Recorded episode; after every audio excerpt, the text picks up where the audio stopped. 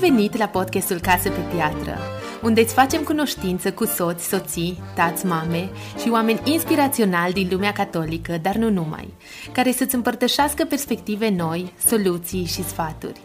Împreună cu mine îmi doresc să redescoperi bucuria vieții de zi cu zi în familie și să întărești fundația căsniciei tale. Sunt Teodora Oșan. Pregătiți? Să începem!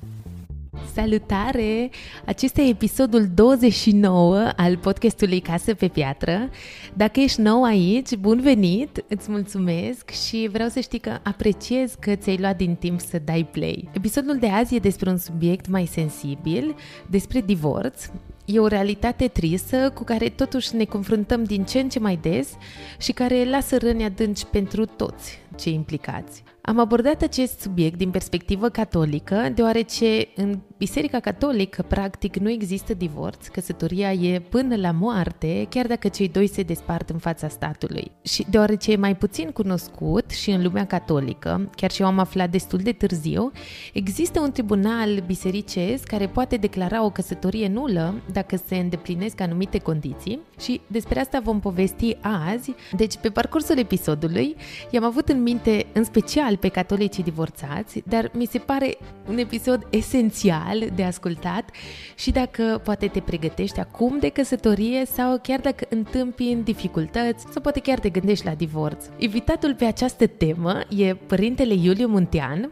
care în urma studiilor la Roma de drept canonic oriental a fost numit și a lucrat timp de șase ani ca președintele primului tribunal matrimonial al Bisericii Greco-Catolice.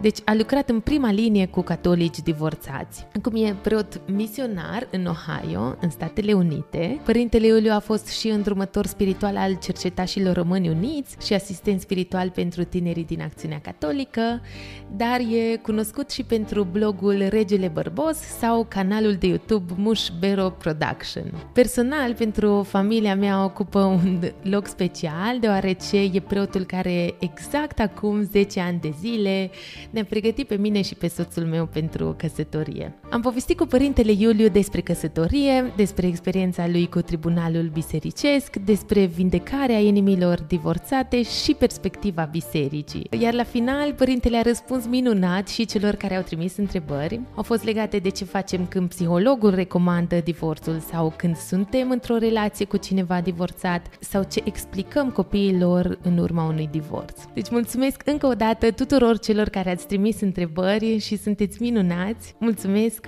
Urmează episodul. Bun venit la podcastul Casă pe Piatră. Vreau să vă zic că mă bucur extraordinar de mult să vă am alături la podcast. Bine v-am găsit, răudat să fie Isus. Eu vă mulțumesc pentru că m-ați invitat la acest podcast, Casă pe Piatră. L-am urmărit încă de dinainte să mă invitați. M-am bucurat mult când am văzut că ați avut inițiativa asta îmi place foarte mult podcastul și pe oricine pot și inspir, are o, vreo idee, îl inspir să-și facă podcast, pentru că nu văd cum să creștem fără să dăm de știre că suntem pe punctul de a da mai departe ceea ce am primit în dar. Așa e, ce, mă bucur că ziceți asta. Am avut câțiva prieteni, mai ales din biserică, care au zis, a, păi dacă e podcastul ăsta, deja, când povesteam alte teme, nu știu, era o altă temă și ziceam, păi cum, hai să facem podcast pentru fiecare temă, că sunt așa multe lucruri frumoase și deosebite și, da, fiecare are un dar special. Mm, este ispita asta, gândul care vine și zice, păi deja au, au alții, tu oricum te-ai, te-ai inspirat de la alții, ce rost are să-ți mai faci și tu? Și la un moment dat am făcut un curs și cineva care, mă rog, mentorul de la curs, mi-a zis așa, păi tu dacă ai fi un agricultor, tu n-ai mai semăna roșii pentru că deja are vecinul? Și am zis, păi stai puțin, că e altceva. Păi același lucru și cu podcastul, exact același lucru cu blogul, exact același lucru cu orice. Deci fiecare suntem original și atâta timp cât avem ceva de zis, fie că e pro, fie că e contra, cred că merită să ne facem podcast sau un canal prin care să dăm lumii de știre, pentru că altminteri stăm așa cu ibulețul propriu și în bulă de cristal în care să nu ne atace nimeni, că na, dacă deschizi gura deja te faci vulnerabil și te expui și lumea o să aibă ceva de zis împotriva. Așa că ceea ce nu-i rău. Acum văd că Acum gândesc altfel, acum zic foarte bine care ceva de spus, să-și facă și ei podcast și să ne da. invite da. dacă e. Exact, lumea vă știe pentru blogul Regele Bărbos. Uh, aveți și un canal de YouTube, sunteți destul de prezent în online. Mushbero Production, am pronunțat bine? Da, da. Așa de comic și de fain. Cum de aceste proiecte? Da. De ce Regele Bărbuț? Așa, niște lucruri. Trebuie să ne ziceți pe scurt. Da, și pe scurt, în, ce să zic? În primul da. rând să ziceți și unde sunteți, că nu le-am zis oamenilor că noi suntem pe Zoom așa într-o seară uh, decalați de timp și, și spațiu. Cu astea da, deci eu acum sunt în Statele Unite, lucrez pentru Episcopia Greco-Catolică din Canton, Ohio, cu jurisdicție pe toate statele și Canada. Dar uh, sunt orădean de origine, în continuare sunt înscris în eparhia de Oradea și acum pe timp nedeterminat sunt detașat aici să-mi aduc contribuția. Referitor la blog, Regele Bărbos, la momentul respectiv eram cu tribunalul și m-am gândit să fac ceva despre tribunal, dar toată lumea se speria când auzea numele tribunal intereparhial. Sună ca un Camilo Struțo. Trebuie să ziceți, preotirarea tribunal, tribunal. Da, eram uh, pe păi, tribunalul bisericesc, eram președintele tribunalului la vremea respectivă, intereparhial, pentru că toate eparhiile de pe teritoriul României de la vremea respectivă au convenit să renunțe la competență în favoarea tribunalului care s-a stabilit la Oradea. Asta s-a stabilit la Blaj, în, în, pardon, în Sinodul Episcopilor. Așa că a fost un unic tribunal de primă instanță de care m-am ocupat eu și după aceea a doua instanță era la Blaj. Da. Și la vremea respectivă am zis, este cazul să pun ceva pe picioare. Am căutat tot felul de nume, ceva care să răsune cumva, dar mă temeam de ce va zice lumea. Ce pusem și să pun pe picioare căsătorie reușită.ro, care după ce am, uh, am abandonat proiectul, dar cu Regele Bărbos am ajuns acolo pentru că într-o seară la o poveste cu cineva foarte apropiat, am zis să vedem puțin ce înseamnă numele meu și mă cheamă Iuliu Vasile, și una dintre traducerile numelui Iuliu vine de la Ulos, care înseamnă cu barbă, iar Vasile, rege, împărat, care cum, și mi-a zis, na, regele bărbos să fie. Și așa a rămas și m-am apucat să scriu acolo, n-am avut încredere, dar după aceea, încet, încet, am văzut că vin tot mai mult și am avut multă interacțiune cu, în special cu studenții, pentru că proiectul nu s-a născut doar pentru că aveam ceva de zis, ci că m-am săturat să tot repet aceleași lucruri uh, studenților care veneau tot cu aceleași povești. Și am zis atunci, ok, prima dată citiți ce am scris acolo și după aceea, dacă aveți întrebări, veniți și aprofundăm. Iar la proiectul uh, video de vlog cu V de la Vaslui, vlogul s-a născut din cauza că am avut aici un colaborator de la Episcopie de aici și am zis orice preot ar trebui să aibă vlog un canal, ceva modalitate, nu doar care, prin care își înregistrează liturghiile sau ceva rugăciuni, ci ceva în plus, ceva amprentă personală că rugăciunile sunt cam standard. Da, și atunci amprenta personală este ceva mult mai mult care ajută credincioși și ajută ascultătorii să se apropie mai ușor de Dumnezeu, pentru că având modele pe care să le urmeze, care pot fi la un moment dat, că mie îmi place cum gândește respectivul. Toți avem preferințe. Iar numele l-am luat, avem o credincioasă aici la Catedrala din Canton, care e din Colombia și înțeleg cam 20% din ce vorbește ea, iar ea m-a tot frapat cu acea expresie moș bero și n-am știut ce zice. Până când odată mi s-a luminat nocturnă, când de fapt ea zicea în engleză că e foarte bine, adică much better, much better. Și moș, moș bero, așa zice ea cu pronunțarea ei, și am zis, ok, îi dăm un nume care să nu aibă nicio legătură, nimic atractiv, pentru ca acel coleg de-al meu să aibă încredere că orice nume ai avea, nu are importanță nișa în care te bagi, orice nume, în momentul în care ești consistent, vei atrage oameni și îți vei crea un trib în jurul tău. Ca să intrăm în tema de azi, aș vrea să ne întoarcem puțin la experiența pe care ați avut-o cu Tribunalul Bisericesc, care e și cea mai relevantă, uh, oarecum, pentru tema pe care o să o discutăm. Divorțul e o realitate tot mai prezentă în lumea de azi și ați lucrat ca președinte de tribunal, alături de cupluri care poate niciodată nu și-ar fi imaginat că o să ajungă în punctul separării. Cum v-a impactat experiența asta și cum v-a influențat chiar personal? Nu mi-a fost deloc ușor.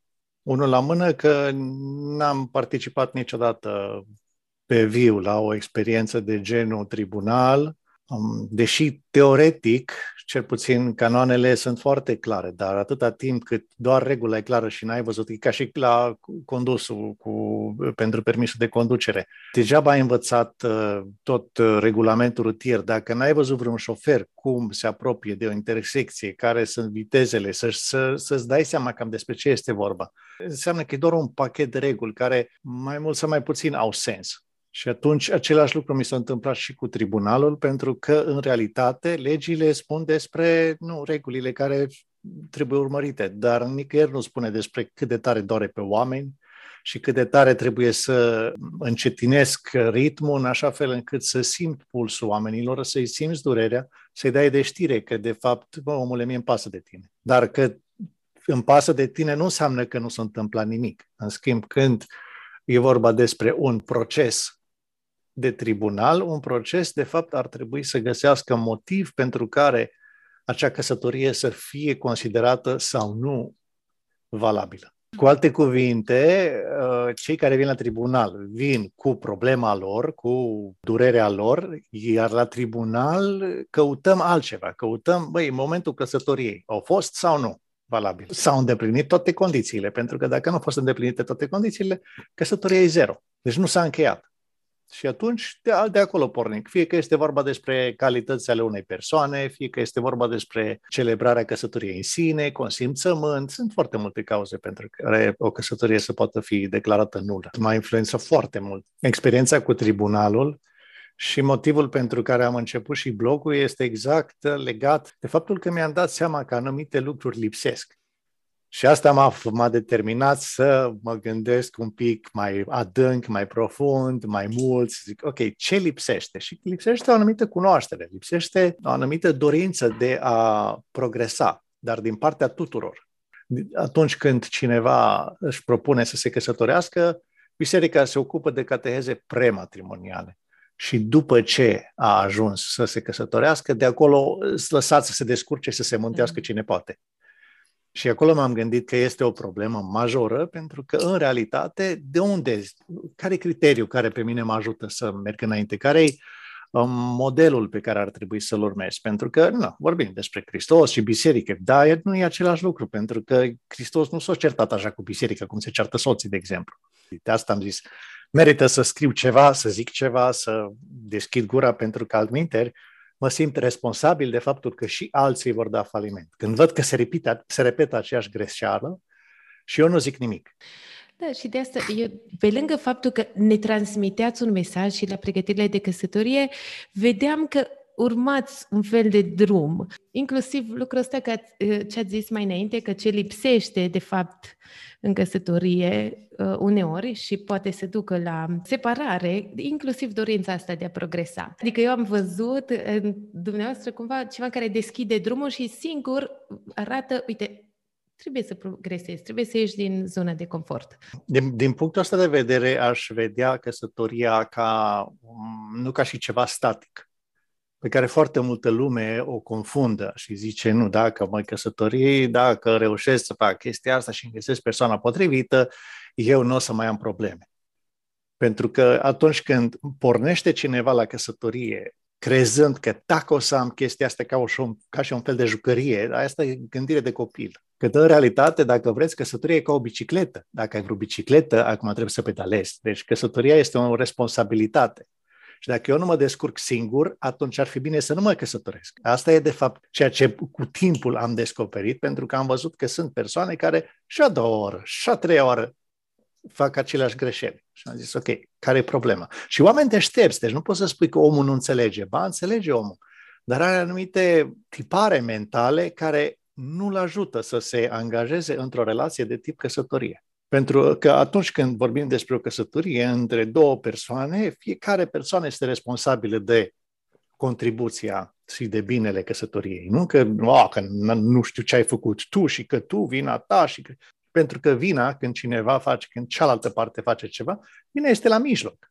Una dintre problemele cu care foarte mulți se confruntă este legată de faptul că atunci când cele două persoane se întâlnesc inițial și investesc în cucerirea celelalte persoane, captarea atenției și îndrăgostirea și odată ce s-a ajuns la momentul culminant și binecuvântați de biserică, căsătorie super frumoasă, începe declinul la foarte scurt timp, pentru că nu se mai investește în acele sentimente care, de fapt, au fost, să zicem așa, temelia uh, relației.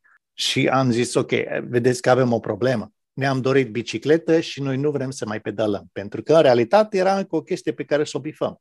În realitate, așa cum ziceam, căsătoria nu este doar o destinație și nu este un obiect, ci este un stil de viață, dacă vreți, cel mai simplu. Și aici, când noi n-am înțeles care e stilul de viață și când venim cu pretenții, în loc să venim cu contribuții, no, acolo este problema cu care ne confruntăm și, și nu are cum să meargă bine. Mi-ați ridicat acum mingea la fileu pentru că asta vreau să povestim. Faptul că, da, ideal așa ar trebui toată lumea să privească și tot să privim căsătoria așa. Viața reală cumva bate filmul și sunt foarte multe provocări. Și vreau să, povesti, să povestim, în primul rând, de faptul că în Biserica Catolică, față de alte confesiuni sau biserici, nu există, de fapt, divorț. De ce faptul că o căsătorie nu se poate destrăma în biserică e poate un dar și nu o povară, cum e privită poate de societatea de azi.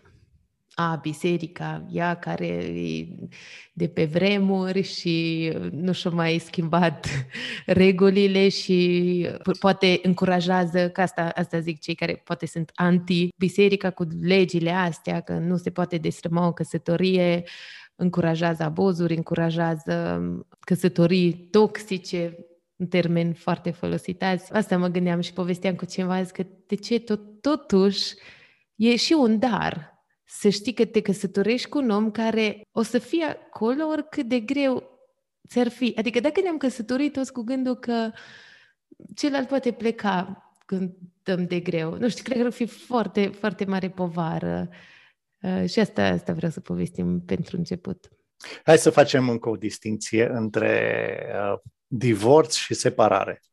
Pentru că, în realitate, există separare de pat casă-masă atunci când cele două persoane implicate în căsătorie nu mai au viață potrivită și, adică, când traiul în comun este imposibil. Divorț, așa cum ați zis, nu există în adevăratul sens al cuvântului. Divorțul în care cele două persoane își refac viața.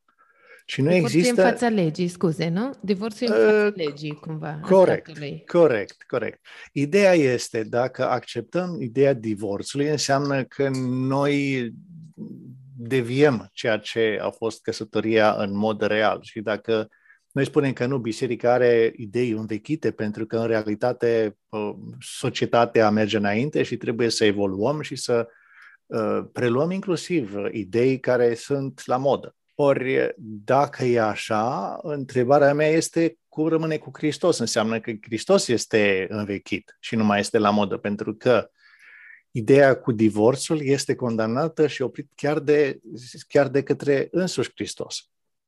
Când zice foarte clar, când ai luat o femeie lăsată cu carte de despărțenie, care înseamnă că au avut certificat că a fost căsătorită, dar acum este eliberată de, nu mai trebuie să stea sub același acoperiș conjugal. Dar dacă ai luat o femeie lăsată, ai făcut adulter cu ea. Cu alte cuvinte, legătura căsătoriei nu se desface. Deci, odată încheiată în mod valid, o căsătorie nu se desface pentru niciun motiv și nicio putere omenească nu o poate desface. Și atunci, de ce uh, în alte biserici sau în alte uh, culturi se consideră totuși că, ba da, se poate desface? Am auzit tot felul de, inclusiv teologii deviante și deviate, care zic cum că în realitate, corespunde și divorțul cu ceea ce zicea Hristos, pentru că, în realitate, căsătoria a murit. A murit sacramentul. No, eu n-am mai auzit chestia asta până acum și dacă vorbim despre căsătorie, asta este un sacrament al, trup, al, al celor vii. Cum poate să moară numai legătura, dar nu și omul? Când în realitate ține de consimțământ. Omul vine cu consimțământul și cu propria voință. Și sunt două voințe care amândouă încuvințează asupra aceluiași obiectiv comun. Și atunci, la fel cum noi, oricare creatură de pe lumea asta a apărut din cauza la două celule care s-au unit și fiecare celulă a, a trebuit să-și asume noua creatură. Deci, practic, o persoană care s-a căsătorit devine o persoană nouă. E 1 plus 1 egal 1, dacă vreți. Nu e ca și la matematică, ci este o nouă relație. Ceea ce ne merge, de ce ne merge prost în căsătorie este că noi am deviat ceea ce ar însemna căsătoria adevărată și o căsătorie adevărată s-ar baza pe responsabilitatea fiecăruia și atâta timp cât persoana cealaltă mă vede că eu sunt responsabil și că pun osul, să zic așa, la treabă și că îmi pasă de căsătoria asta, nu numai să-l corectez pe celălalt, că la nimeni îi place să fie corectat. În realitate, noi ne-am născut din iubire. Ne place să fim iubiți. Și cum putem fi iubiți? Cum putem să ne manifestăm asta? Numai cu ciocolățele și cu floricele? Nu merge numai așa. Ci iubirea se transformă, are anumite feluri în care iubirea, iubirea este împărtășită. În momentul în care noi o condiționăm, noi începem să omorâm căsătoria. Și totuși, chiar ați zis mai devreme că sunt cazuri în care căsătoria e insuportabilă, cumva poate ați făcut acolo distinția între divorț și separare Correct. și faptul că există divorț în fața legii și atunci când ne relaționăm în fața bisericii, pentru că nici biserica nu-i absurdă. Nu o să zic că să stai într-o căsătorie unde celălalt, am auzit asta chiar recent acum, că uh, soțul amenință să se arunce pe geam și să se arunce cu tot cu copii. Poate un mediu în pericol sau alte situații sau poate chiar în care o persoană efectiv e părăsită. Unul dintre ei alege să plece, altul nu, nu-și dorește asta. Sunt multe situații și atunci cum se raportează acești oameni în fața bisericii? Hai să dăm un exemplu simplu ca să, ca să readucem la linia corectă. Um, un exercițiul meu ar fi legat de mersul cu bicicleta. Că am tot menționat bicicleta, hai să luăm o bicicletă. În momentul în care eu am pierdut drumul corect și am intrat în șas, probabil că fac 8 în roată.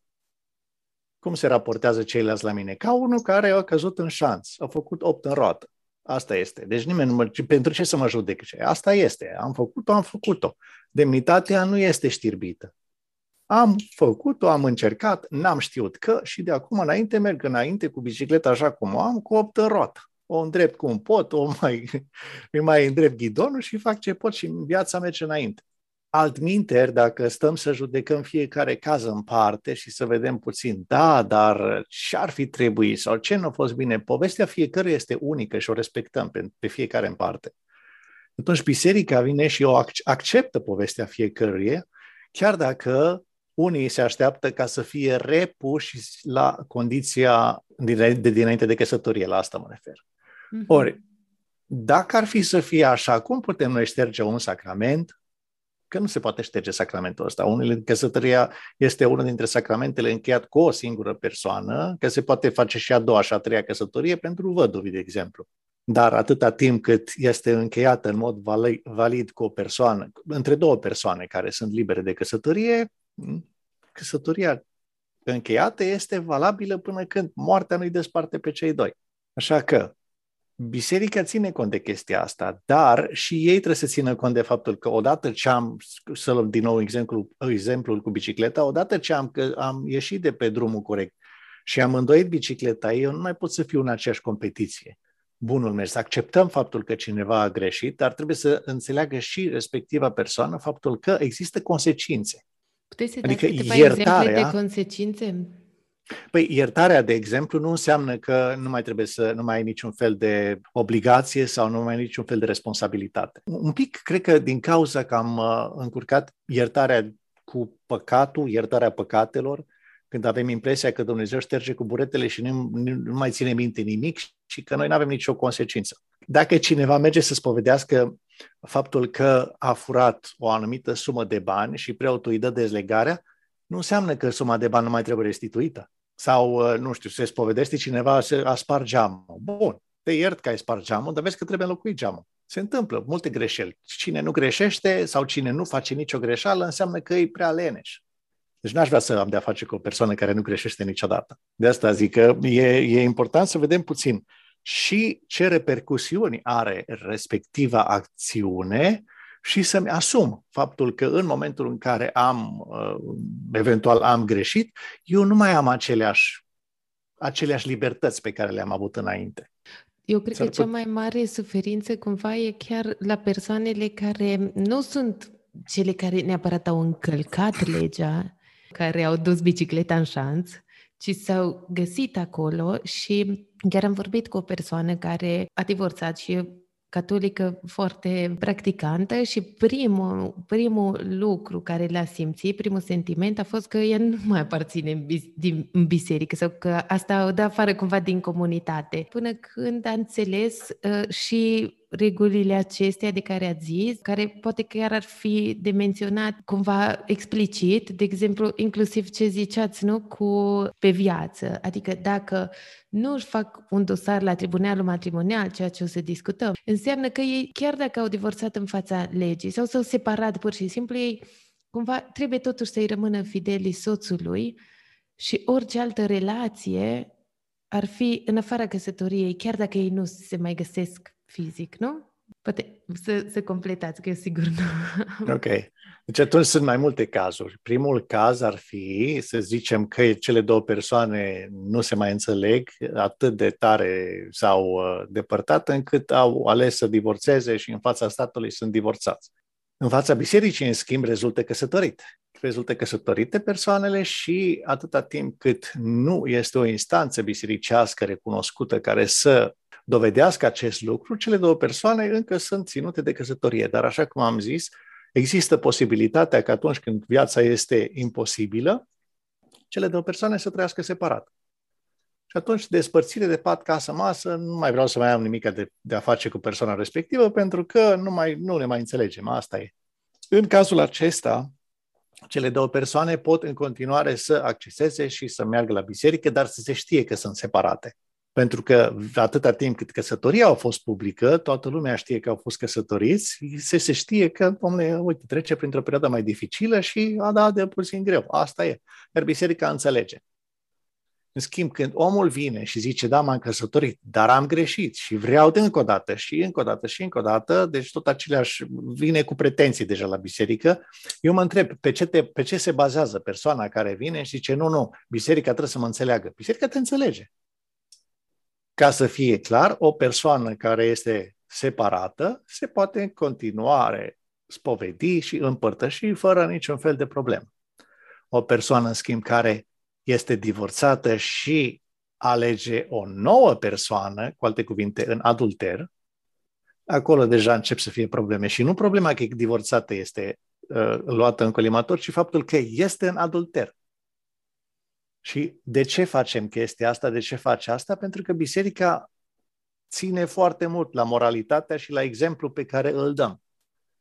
Ce exemplu dăm noi în momentul în care vin la biserică? Nu că mie mi se cuvine. A, și asta e smerenie? Păi nu. Păi nu. Faptul că, zic eu, că mi se cuvine, nu știu câte, dar noi am, am pornit cu chestia asta, cu cuvinciosia, cu ceea ce mi se cuvine din partea bisericii, din partea societății, din partea lui Dumnezeu și credem că ceilalți au o problemă cu noi. Sincer, cine gândește așa, de fapt, are o problemă inclusiv cu căsătoria. Pentru că în momentul în care cineva se căsătorește și zice, mie mi se cuvine, deja este ca un fel de greutate pentru cealaltă persoană. Pentru că cealaltă persoană, în loc să poată trăi la superlativ viața, deja are o problemă, pentru că știe că, bă, da, stai puțin, că la asta îi se cuvine. Și atunci eu trebuie să mă fac în patru ca să-i satisfac lui poftele sau ei poftele. Și asta, de asta ne-am căsătorit. Sincer, nu asta este căsătoria.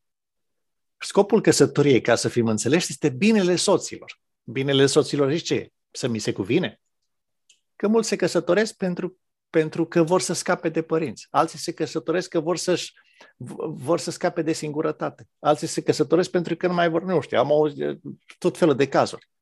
Și după aceea vine la tribunal și zice, păi știți, biserica nu ne înțelege și nu ne iubește, nu ne respectă. Serios. Dar cine, cine este cel care nu respectă? Nu voi? Dacă e până acolo. Acum nu vreau să critic, nu, poate că sună a critică. În realitate doar, doar o întorc pe toate părțile ca să vedem puțin chiar așa de rigidă e biserica. Când în și... realitate ar trebui salvgardarea credinței. Cum, cum pot eu să încurajez dacă eu sunt, am o mentalitate laxă, din asta libertină, oh, nu vă faceți probleme, că divorțul e la îndemâna tuturor și hai să o facem.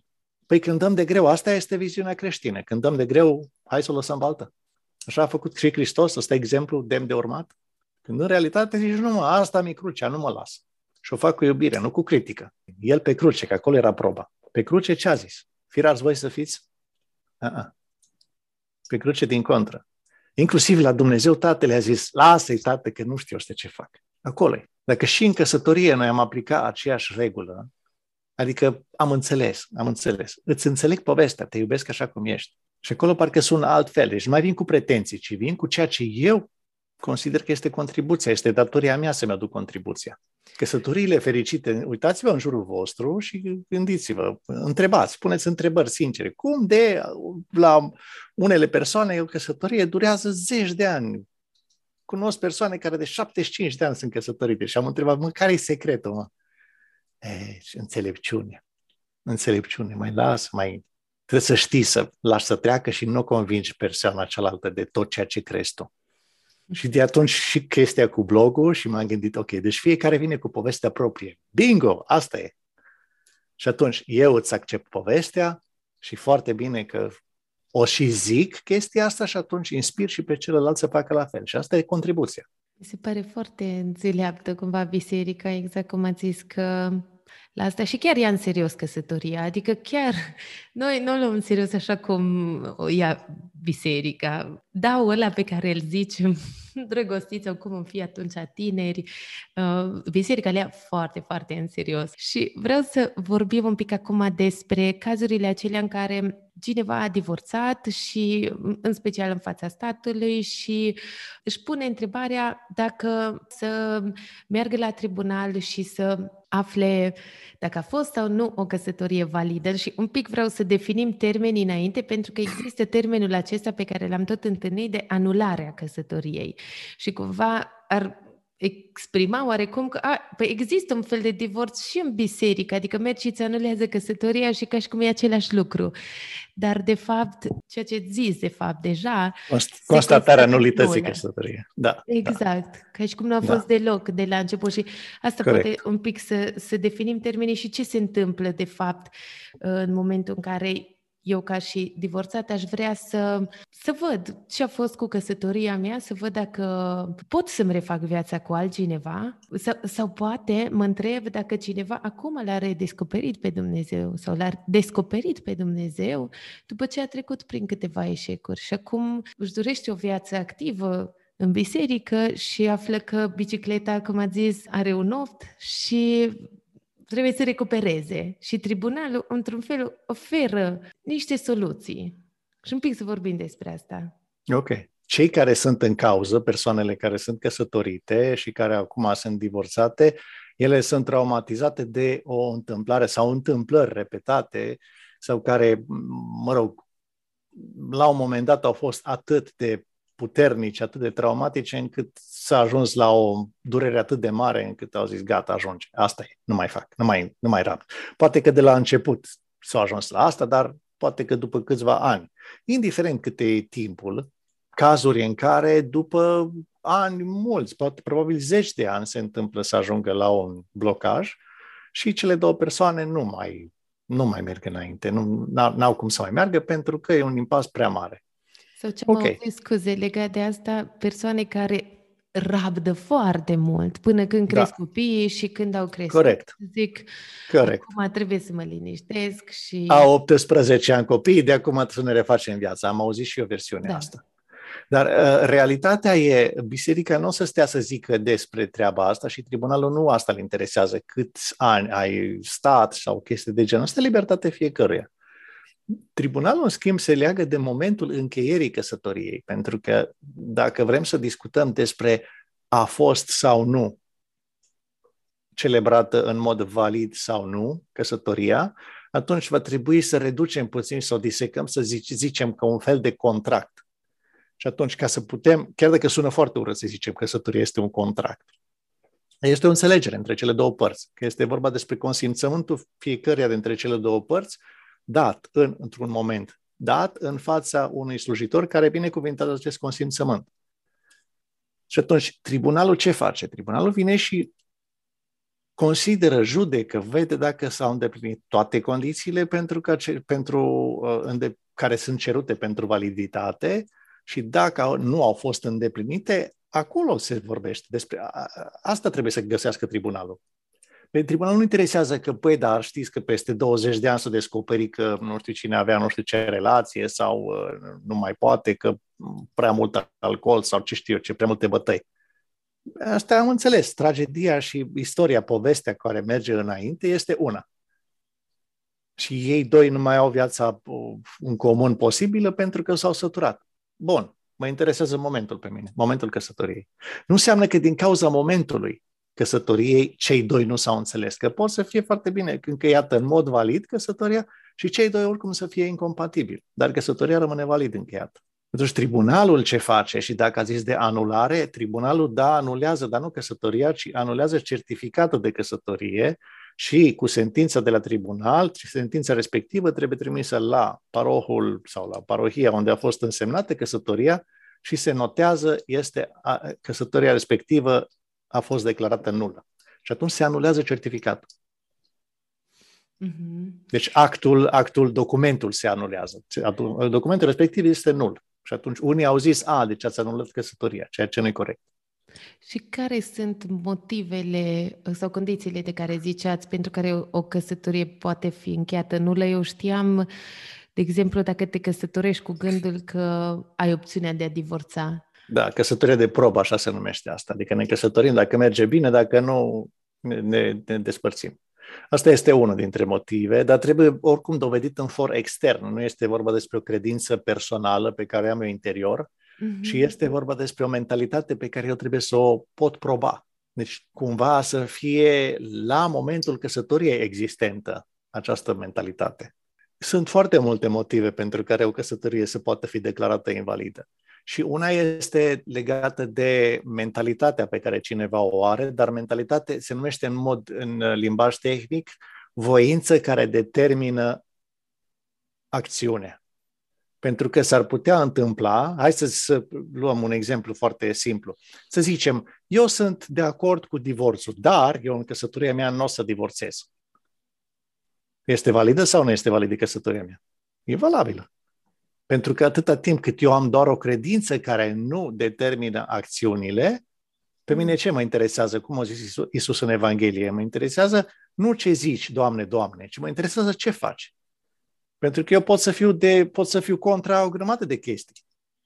Sau, de exemplu, uite, acum cu vaccinul. Pot să zic că eu sunt contra vaccinurilor, dar m-am vaccinat. Zici, bă, tu nu ești normal. Nu, mă. Mie nu-mi place să fiu înțepat. Deci ce? Sadist? Sadic? Nu-mi place.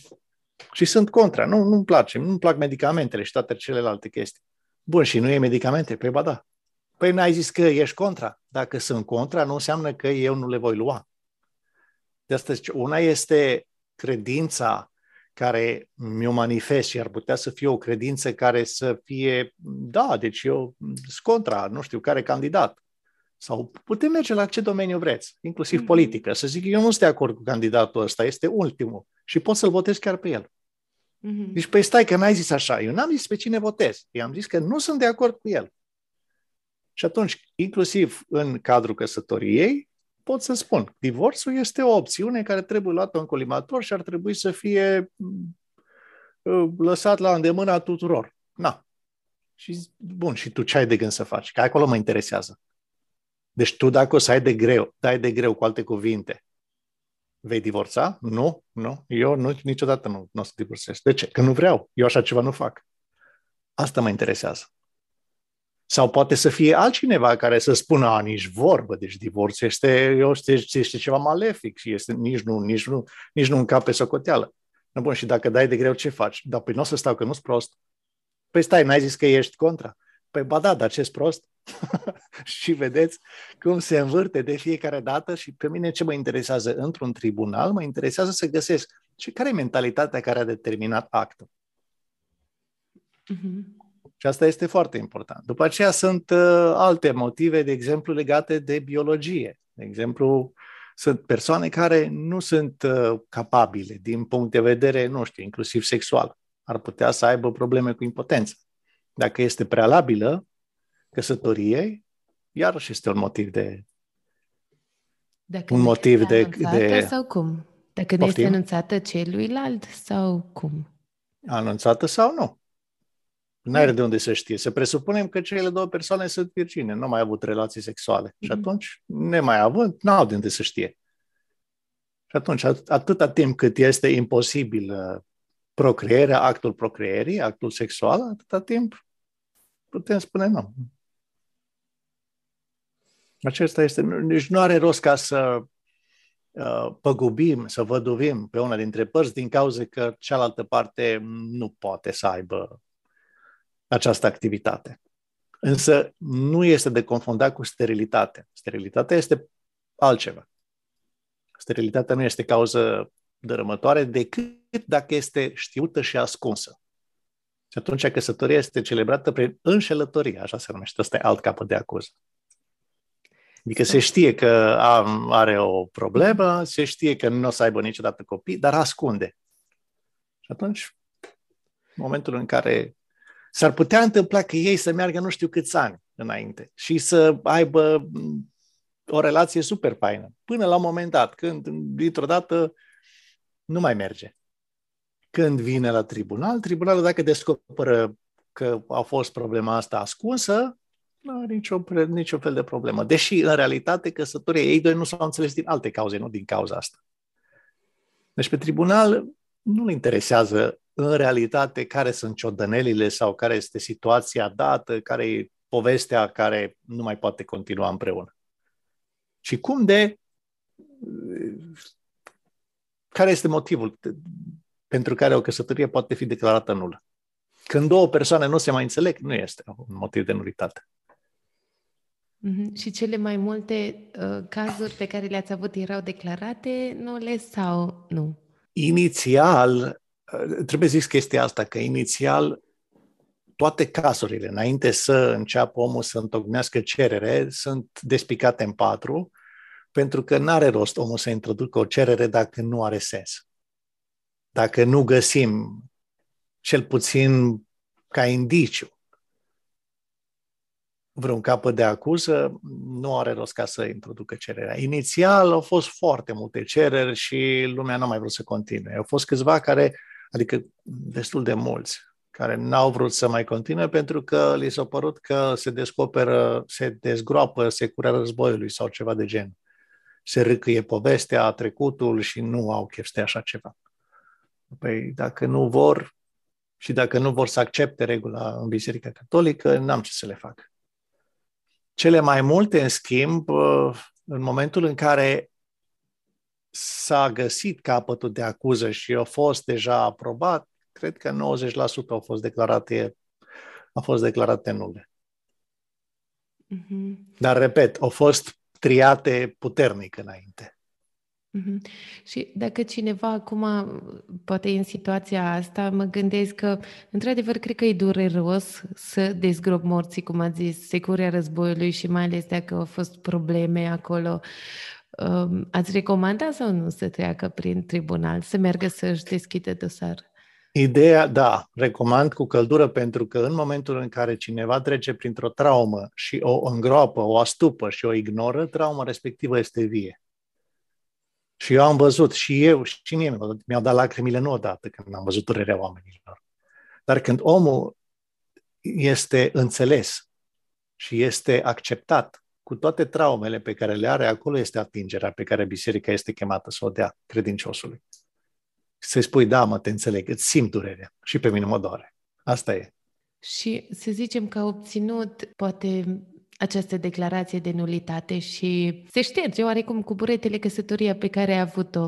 Cred că există și acolo un fel de blocaj mental, pentru că, blocaj mental, nu știu, mă gândesc cum ar fi în cazul meu sau din ce am mai vorbit cu câteva persoane, faptul că căsătoria e publică. Nu? Adică, uh-huh. cum ați zis, pe urmă și separarea cumva trebuie să fie publică. Mă gândesc că e greu cumva să ai credința asta, poate chiar dacă sunt și copii la mijloc.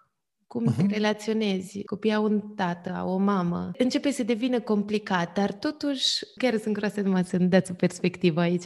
Eu mă legam tot timpul de Evanghelie și de ceea ce se întâmpla cu persoanele care dacă au greșit și s-au întâlnit cu Isus, au fost în continuare acceptate de către Isus. Și unul dintre cele mai puternice momente este când, nu mai țin minte în care sat, oarecare sat, toți vreau să omoare cu pietre pe o anumită femeie ca adulteră și Isus a zis, care e primul fără de păcat, să arunce piatră. Și pe rând încep să lase toți pietrele jos și pleacă toți. Și Isus se uită la femeie și zice, unde sunt acuzadorii tăi? Și femeia zice, nu, au plecat, nu, nu, nu mai sunt aici. Și Isus îi spune, nici eu nu te acuz. Acolo e cheia. Noi, într-un tribunal, nu suntem puși ca să acuzăm lumea, să arătăm cu degetul, pentru că deja omul și-a dat singur peste degete. Deja durerea este foarte mare. Ai o traumă, ai un faliment, nu este deloc plăcut. Dar faptul că recunoști că ai făcut-o, faptul că îți asumi în mod matur, că aici este cheia. O persoană care zice, oh, nu, nu, nu mai vreau să mai discut despre așa ceva. Vi se pare că este o persoană matură care își asumă responsabilitatea de a fi, de a fi greșit?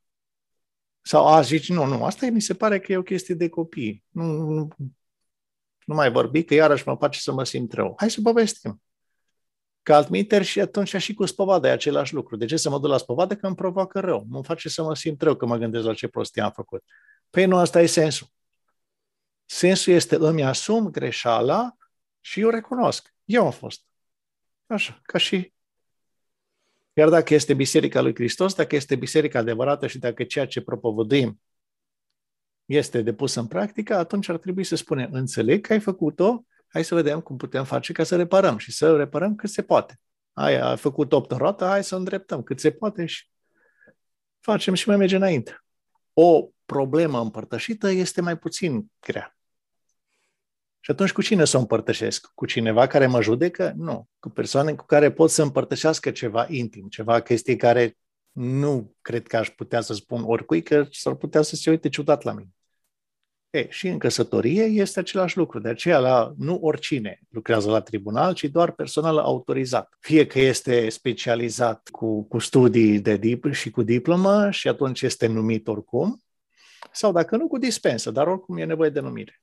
Să știți că am primit întrebări, am, am postat pe grupul de Facebook Casă pe Piatră că o să înregistrăm acest episod și pe această temă și am primit câteva întrebări pe care aș vrea să le parcurgem acum pe final. Hai să vedem. Ce să faci când psihologul te sfătuiește să divorțezi pentru starea de bine a copiilor într-o familie cu unul din părinți abuziv? Unele persoane aleg să rămână în relație de dragul copiilor, însă acel mediu produce traume, de fapt, copiilor și partenerului. Cum hotărăști care e răul cel mai mic și cum poate un părinte să evalueze sau să compare suferințele create de mediul abuziv cu efectele suferinței create de divorț? Ce rău mai mic să alegi? Ca să răspund la întrebare, cum știu care e cel mai mare, care e cel mai mic rău? Imaginați-vă ce s-ar întâmpla dacă și atunci vă faceți mai multe scenarii. Și atunci, din punct de vedere emoțional, vă vedeți în scenariul A, B, C, D, E, nu știu, cât de, cât de multe posibil faceți. Puneți-vă foarte multe, nu numai un singur scenariu, că dacă faceți un singur scenariu, nu este alegere. Și bazați-vă pe chestia asta, da, de ce să nu fac numai unul? Păi și cu căsătoria ați, fă, ați făcut același lucru și v-a ieșit foarte prost. Și asta este da de fapt. Și atunci vă folosiți de imaginație și efectiv vă proiectați în viitor făcând A, planul A, făcând planul B, făcând planul C. Repet, oricum veți alege o să fie cu chestii nasoale. Oricum alegem, va fi, nu o să fie bine pentru toată lumea. Nu are cum să fie bine pentru toți. Atunci să vedeți un pic cât este de benefic. Ce salvați? Ce se poate salva încă din toată chestia asta? Că suferința, suferința nu este un atribut al neapărat al sfinților. Suferința câteodată este a, a, rezervată celor mai puțin inteligenți, să zic așa. Nu cum să-mi, să-mi, să-mi uh, curm suferința, nu asta este soluția. Ci ideea este ce altceva aș mai putea face, o chestie deșteaptă, ca să am o viziune diferită. Și în momentul în care am schimbat viziunea, eu, dacă vreți, inclusiv peste durere, pot trece în mod deștept. Pentru că există o regulă care se pune și care zice ceva de genul ăsta, nu mi-am aduc aminte exact cuvintele, dar zice ceva de genul. dă omului un motiv suficient și o să treacă peste dureri enorme. Și o să înghită orice, dacă îi dai motive suficiente. Că, de exemplu, atunci când vorbim despre căsătorie și dintr-o dată nu mai merge, sau dintr-o dată, din mai multe motive nu mai merge, dintr-o dată s-au dărâmat așa de multe încât nu mai există fundament. Și nu mai am de ce să mă mai agăț. Și atunci când durerea este prea mare, eu zic, nu mai are sens. Pentru că nu mai îmi pasă de chestia cealaltă. Balanța mea, durerea trage atât de tare în jos, încât practic nu mai, nu mai are sens. Poți să-mi spui ce vrei. Că nu mai, deci devin, din cauza durerii pe care eu o simt în interior, devin surd la orice altă versiune mi se oferă. Dar avantajul este că atunci când dai de durere din asta puternică, dacă îmi găsesc motivul potrivit, și asta zic, ok, versiunea A, B, C, D, ce fac dacă? Ce s-ar întâmpla dacă? Ce ar fi dacă? Și atunci, în loc să gândesc ca o tragedie, mă gândesc ca un fel de erou. Deci ori sunt victimă, ori sunt erou. Nu există cale de mijloc. O victimă este cel care îi se întâmplă lucrurile. Deci este o persoană reactivă. Și de cele mai multe ori, persoanele reactive sunt cele care iau disperare, la disperare fac niște alegeri care nu sunt cele mai deștepte. Un erou, în schimb, se gândește altfel. Aha, ce fain! Asta înseamnă că, chiar dacă este o situație critică, și atunci zic, aha, asta înseamnă că punct, planul A, planul B, planul C, planul D, câte, câte planuri posibile, cel puțin trei planuri trebuie să am se, uh, diferite ca să pot alege de undeva. Nu să mă arunc chiar păi nu mai am încotro. Ba da, am, am încotro. Adică că am încercat orice. Atenție, chiar orice? Și ce-ar fi dacă? Și ce-ar fi dacă și ce-ar fi dacă? Și mereu, în momentul în care eu o, o întorc, eu practic îmi, și îmi alin suferința pentru că nu mai sunt obsedat de suferința respectivă și ceea ce fac nu, mă, nu o să mai fac motivat de. Că mereu mi îmi place să știu care e motivația, ce mă determine să fac ceea ce fac. Pentru că dacă voi trăi toată viața din frică, ce rezultate voi avea? Cred că e greu aici să faci singur decizia, poate în situația exprimată de prima întrebare, din cauza că o persoană cu oarecare autoritate, și anume psihologul în cazul ăsta, te sfătuiește într-o direcție, că și cum uh, din exterior se vede ceva clar, ce poate și tu îți dai seama și atunci cred că presiunea e mult mai mare să-ți asumi altceva sau poate mai greu. Uh, psihologul, în momentul în care vede că nu mai există decât aceeași chestie, psihologul, misiunea psihologului este de a îndruma persoanele, da? Dacă o persoană este blocată în o singură versiune și zice, domnule, eu asta știu și asta fac și sunt blocat aici ca un fel de țeavă, eu n-am opțiuni.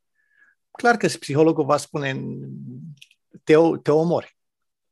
Nu asta este misiunea ta, nu de asta te-ai născut pe pământul ăsta. Deci mai bine oprește-te.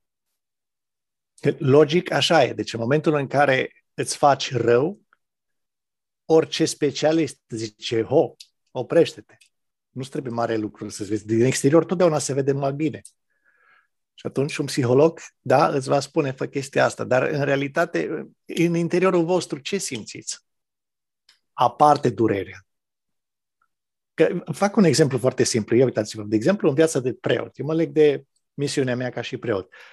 Foarte, de foarte multe ori am dat de greu. Și de câte ori dau de greu? Ce să fac? Să abandonez proiectul pentru că n-am cu cine, sau pentru că nu sunt înțeles, sau pentru că sunt o grămadă de motive. Și cel mai ușor lucru în orice competiție, cel mai simplu lucru este să abandonăm. Da, întrebarea eu, de fapt, de ce am vrut să pornesc în această competiție? Care era viziunea mea? Și atunci mă recalibrez mereu la ceea ce a fost inițial. Ce mi-am dorit? Ce am zis? că am vrut să fac, nu știu, m-am băgat în competiție cu bicicleta ca să-mi dovedesc că pot. Ok, mi-am dat seama că nu e chiar așa și că mă dor încheieturile și că bicicleta nu mă ține și nu știu câte. Ok, ce fac? Mai încerc încă o dată? Și de câte ori tot cu aceeași bicicletă încerc?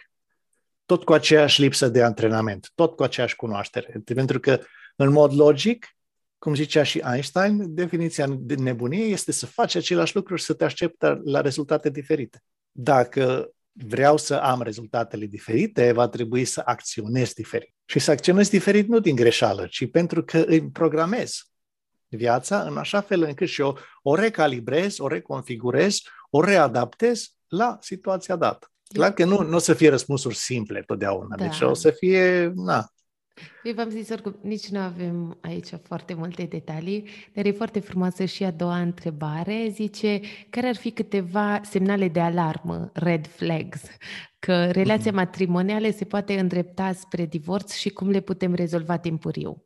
Uh, din punctul meu de vedere, semnalele sunt uh, fie rigiditatea mentală, când uh, cineva pretinde să se întâmple lucrurile așa cum crede și le impune cele, celelalte persoane, ăsta este unul dintre ele.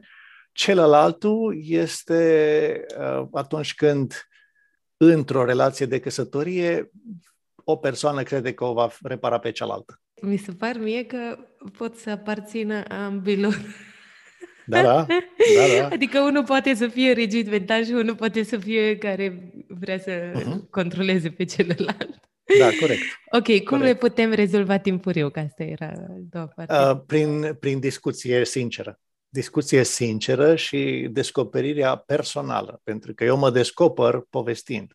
Adesea, de, de exemplu, când avem tot felul de idei și le nevâjie prin cap și nu le punem pe hârtie și nu le scoatem și nu le povestim și nu ne prezentăm ca fiind vulnerabili, dar autentici, așa cum suntem, atâta timp noi nu se face schimbare, pentru că în capul nostru e întuneric ca să dovedim că s-a prins lumina, atunci fie se aude cuvinte, fie se vede fapte.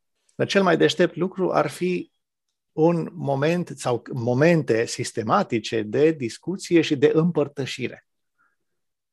De împărtășire legat de nu ce crezi tu, ci cum te simți despre. Și că îți spun eu cum, te sim, cum mă simt eu atunci când tu faci nu știu ce. Și atunci facem cumva să ne fie numitor comun, pentru că sunt anumite lucruri care sunt, uh, nu știu, culturale. Îmi aduc aminte de cineva care, de exemplu, zicea, noi duminică dacă nu sunt sarmale la masă. Așa că mie dacă nu fac sarmale, nu mânc. Nu mă duc la biserică, na. Și cealaltă persoană stătea și stătea, băi, serios, dar chiar duminică în asta stă. Eu nu fac, na. Eu nu, nu, nu gândesc, deci eu mă blochez la capitolul ăsta. Și atunci, în loc să se povestească, se, se tot certau pe ce fel de da, ce sarmale fără carne îmi faci, păi post. Păi că nu, că nu așa trebuie, că e ziua Domnului. Și uite de cât pierdeau atâta energie. Și când am întrebat, dar de unde e chestia asta? Păi stai să spun. Și avea o poveste în familie. Și dacă te duci acolo în familie și ai discuta cu persoana tip idol, pentru că în realitate i-a dat o conotație tip idol la persoana respectivă și să vedem puțin, dar de, de ce a făcut chestia asta așa? Pentru că de fiecare dată când era duminică, venea nu știu cine care nu știa să facă decât sarmale. Na, și, și hai să merg la biserică după aia. Și ca să, să nu mănânce nu știu ce, zicea, nu, mâncă sarmale când venim de la biserică, pentru că trebuia să fiarbă până atunci. Și uite-te că o tradiție, o tradiție mică s-a transformat într-un blocaj de viață, mhm. care a fost impus și celorlalți, care a devenit o corvoadă. Și de asta să povestim puțin, dar cât e de importantă persoana aia? Cum de? Au mai fost și alte mâncăruri care, sau tot felul de alte întrebări se pot pune. Cel mai deștept lucru să se pună întrebări, nu să se dea sfaturi. Dacă eu nu întreb care este de fapt povestea, s-ar putea întâmpla ca la un moment dat eu să-l pedepsesc nefăcându-i sarmale. Când în realitate omul respectiv, ia gândiți-vă puțin, omul respectiv și-a instalat un programel conform căruia el crede că duminica este dată de sarmale. La fel cum noi, noi ne-am instalat alt program, noi credem că duminica este dată de liturghie. Na, mhm. cine are dreptate? Pe amândoi, că fiecare, la fiecare li s-a instalat alt program. Și atunci putem să facem un numitor comun? Da. Cum? Păi, băi, dar duminica asta nu mergem la biserică? Păi și celălalt zice, păi și cu sarmalele cum rămâne? Păi hai că facem și sarmale. Tu îmi faci varza, eu fac carnea, e așa, te-ai îmbrăcat, am plecat la biserică și ia uite-te că amândoi sunt fericiți. Simbioza între cele două părți, fiecare să știe despre celălalt. Cât de mult îți pasă de ceea ce faci, de ceea ce zici? Că altminteri o să se întâmple să, a, știu eu ce-ți place și nu-ți mai dau chestia aia. Păi și asta e căsătoria? Deci nu, că trebuie să se învețe minte. Păi nu, asta este povestea. Deci, în, în, în realitate, cel mai, cea mai frumoasă poveste ar fi cât de mult îmi pasă. Da, e lupta pentru putere. Cred că, nu știu, fiecare cuplu Aveți... ajunge la un moment dat în, în situația atunci, care are atunci, putere. Atunci este o întrebare foarte simplă, cred, ca să fie foarte clar. Cea mai simplă întrebare vreți să fiți fericiți sau să aveți dreptate? Mm. Nu-i cu și, e cu sau. E, e doar sau. Mm. Deci, Vreți să fiți fericiți sau vreți să aveți dreptate? Tușe, cum se zice. Ok. a treia întrebare, care sunt mai multe întrebări, hai că o să le citesc. Ok. Gândul Hai. de a te căsători cu un om care a mai fost căsătorit, cum e? Corect, incorrect, păcat? Ce faci în această situație în care te îndrăgostești de cineva care a mai fost căsătorit?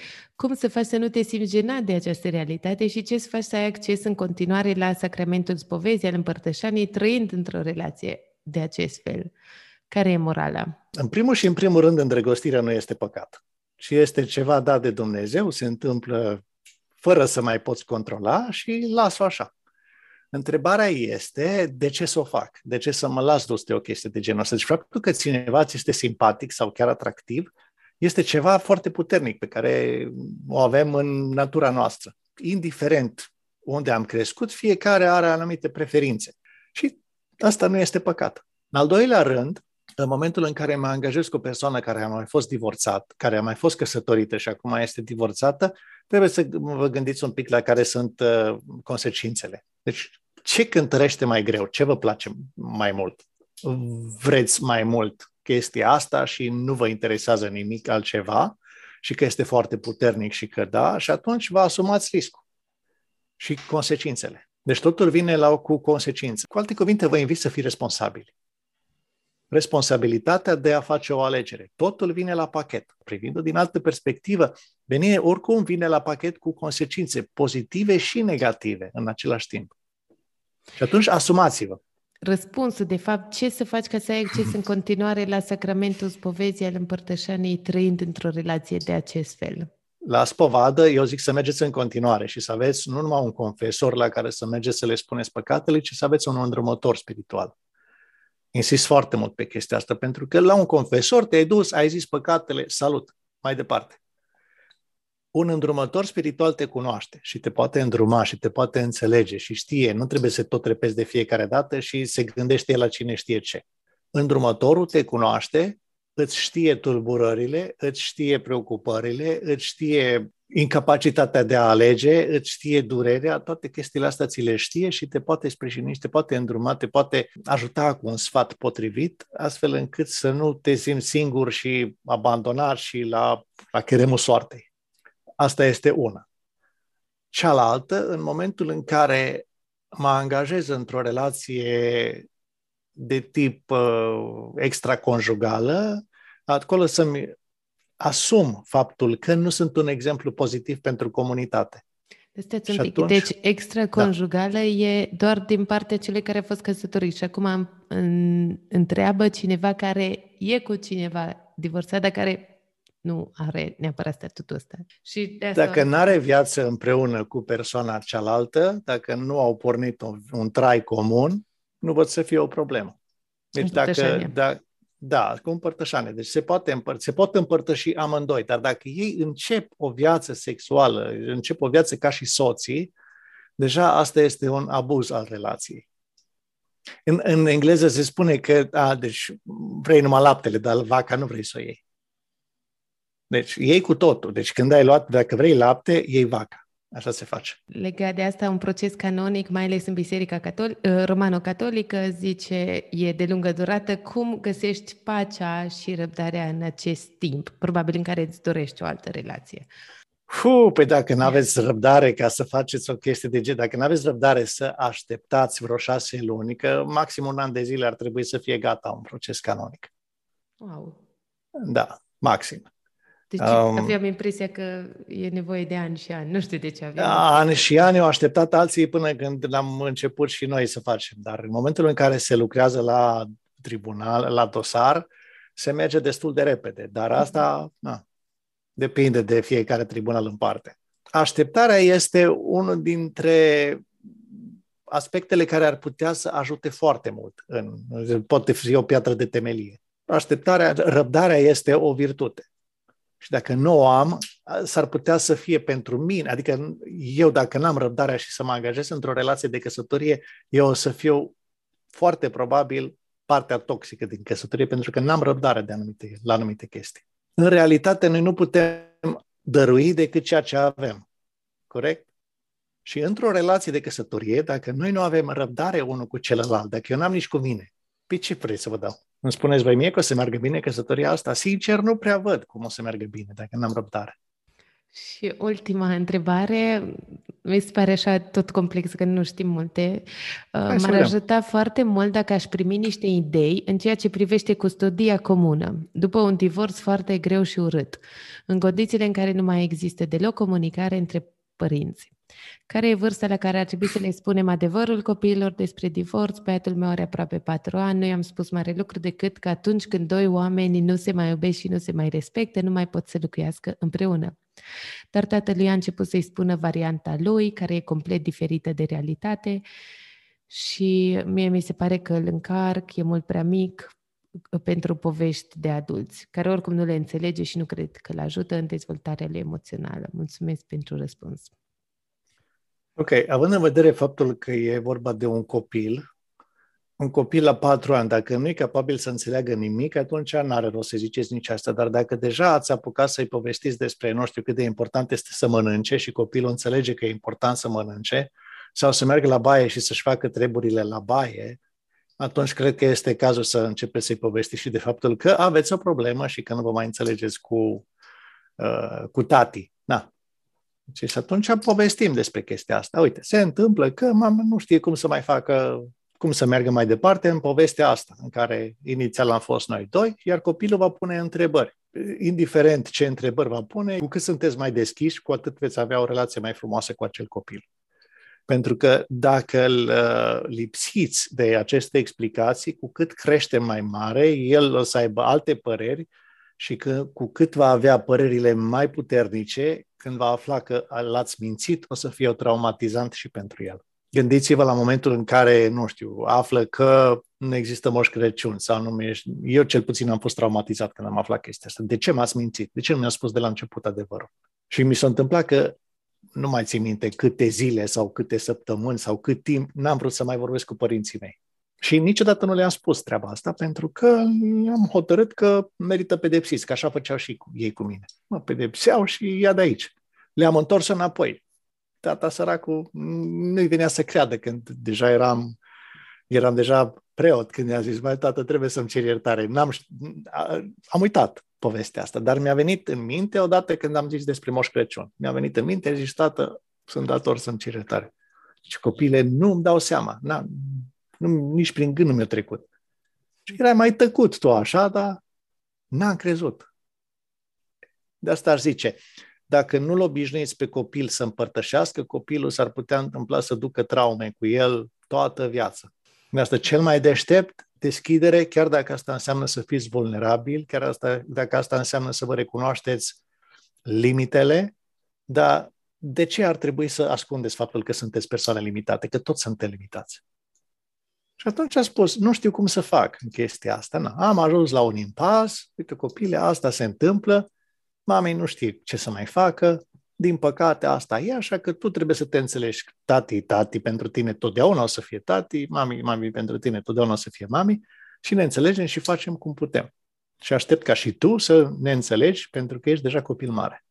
Nu înseamnă că din, dintr-o dată să considerăm că este un adult, dar la nivelul lui de înțelegere să discutăm și să facem povestea, să-l facem să fie băgat în seamă și nu ignorat. Al minte s-ar putea întâmpla ca acel copil să vă urască când o să fie mai mare și nu cred că asta vreți. Pe final o să vă rog să spuneți un gând sau poate așa, da, de fapt un gând pentru cel care ne ascultă. Cu ce concluzie l-ați lăsat? Prima dată este întrebarea asta. Eu de fapt ce vreau? Vreau să am dreptate sau vreau să fiu fericit? Primul nivel. Și al doilea nivel, în cazul căsătoriei, să-mi întreb și jumătatea despre același lucru. Și eventual să discutăm despre, să povestim despre diferitele chestii care mie îmi plac și care nu îmi plac, pentru că am ajuns într-o, într-o situație și într-o societate în care suntem foarte critici, dar din păcate atâta timp cât doar criticăm, noi doar dărâmăm, noi doar luăm cărămizi, că imaginați-vă, în loc să construim, noi doar luăm jos cărămizi. Și până la urmă ne găsim fără nicio cărămidă, pentru că Einstein zice așa, toți suntem genii.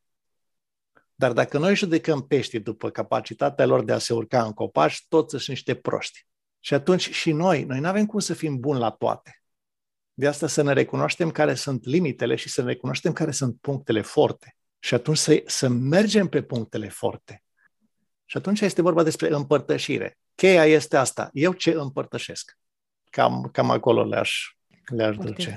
Uh, unde pot să vă găsească cei care doresc să vă mai urmărească activitatea sau poate chiar în privat, fiind un subiect mai sensibil, am primit și, și în privat uh, uh-huh. întrebări, poate, nu știu, cineva să, să afle mai multe detalii. Și pe Facebook sunt destul de activ, da, Iuliu Vasile Muntean, cel mai ușor pe Facebook. Sau dacă nu, mă pot găsi pe site-ul de la Episcopie de aici din Canton, vedeți acolo la Vicar General, dar cel mai simplu pe, pe Facebook. Perfect. Pentru final, vreau să vă întreb altceva. Aș okay. vrea să ne lăsați cu o provocare un challenge. Mi se pare că e ceva ce, ce vi s-ar potrivi, că nu anează foarte multe provocări. Știu că v-am luat așa pe nepregătite. așa, un challenge care vă vine în minte, poate chiar și legat de tema pe care am discutat-o. Gata, provocarea mea pentru voi este următoarea împreună cu jumătatea, să luați o foaie de hârtie și să vă scrieți care sunt provocările sau chestiile critice cu care vă confruntați. În momentul în care ați identificat, deci nu faceți o poveste lungă, aveți maxim două cuvinte posi- posibile să scrieți, ca o etichetă. În eticheta voastră intră una sau maxim două cuvinte. În momentul în care ați identificat provocarea, ziceți, ce fain, asta înseamnă că, și scrieți tot ceea ce vă vine. Dar provocarea trebuie să fie legată de celălalt. Trebuie. Legat de orice, legat de orice. Poate să fie o chestie, nu știu, mă, mă merge mie burta. Ce fain, asta înseamnă că Ah. Pentru, că, pentru că, de exemplu, uite, eu când, eu când sufăr de, ok, uite, am leat asta cu diarea, zici, dar asta e o suferință mea și mă blochează foarte tare. Și s-ar putea întâmpla să fiu orbit. Să zic, Doamne, dar nu mai văd altceva. Corect nici nu mai văd altceva. Ce fain! Asta înseamnă că și s-ar putea întâmpla ca jumătatea să vadă și altă perspectivă. Din afară totdeauna se vede altfel. Și în momentul în care vine cu idei ce fain, asta înseamnă că mi se aprind beculețele și stai mă, că la asta nu m-am gândit. Bun, am rămas cu, cu gândul ăsta, okay. ce fain, asta da. înseamnă că, ok, promit că o da. să, o să preiau challenge-ul ăsta. Da, da, da. De repede. Deci provocările în realitate sunt niște binecuvântări date de către Dumnezeu și sunt nimic altceva decât exact motivul potrivit ca noi să trecem la nivelul superior. Sfinții niciodată nu au ajuns sfinți în lipsa provocărilor, ci în pofida provocărilor. Așa că da, okay? și, de, și pe urmă ne vin idei. S-ar putea, dacă nu, invitați și pe Isus. Dacă nu vă vine nicio idee, zice, băi, nu știu, că amândoi suntem blocați. Ia mai puneți în un scaun acolo, zice, chemați-l pe Isus acolo cu voi. Și imaginați-vă că acolo e Isus. Isus ce ar zice, ce fain, asta înseamnă că dați-i voie să zică, dați-i voie să fie liber, să, să se exprime opinia. Ce ar zice? Iar dacă nici el n-ar avea nimic de zis, puneți mâna pe Evanghelie, deschideți, chiar poate dacă nu vă vine, nu știți nimic, deschideți la întâmplare și cumva încercați să vedeți el, dacă ar fi aici, ce ar zice. Mulțumesc tare mult, Părinte, ce frumoasă discuție, sper să ajute, să îmbogățească și pe mine cel puțin m-a îmbogățit, ca de obicei, orice discuție pe care o avem. Mulțumesc tare, tare, tare mult! Cu mult drag, cu mult drag! Mulțumesc că ai ascultat! Avem multe planuri pentru perioada următoare, așa că dacă vrei să ne susții, m-aș bucura foarte mult să devii patron pe patreon.com slash casă pe piatră. Poți contribui cu o donație lunară pe care poți alege oricând să o retragi și care începe de la 20 de lei, echivalentul unui kilogram de căpșuni din luna aprilie, că tot am fost azi la piață. Și dacă vrei ca și alții să afle de casă pe piatră, nu uita să dai like, subscribe oriunde urmărești acest podcast. Sunt Teodora Aușan, ne auzim data viitoare!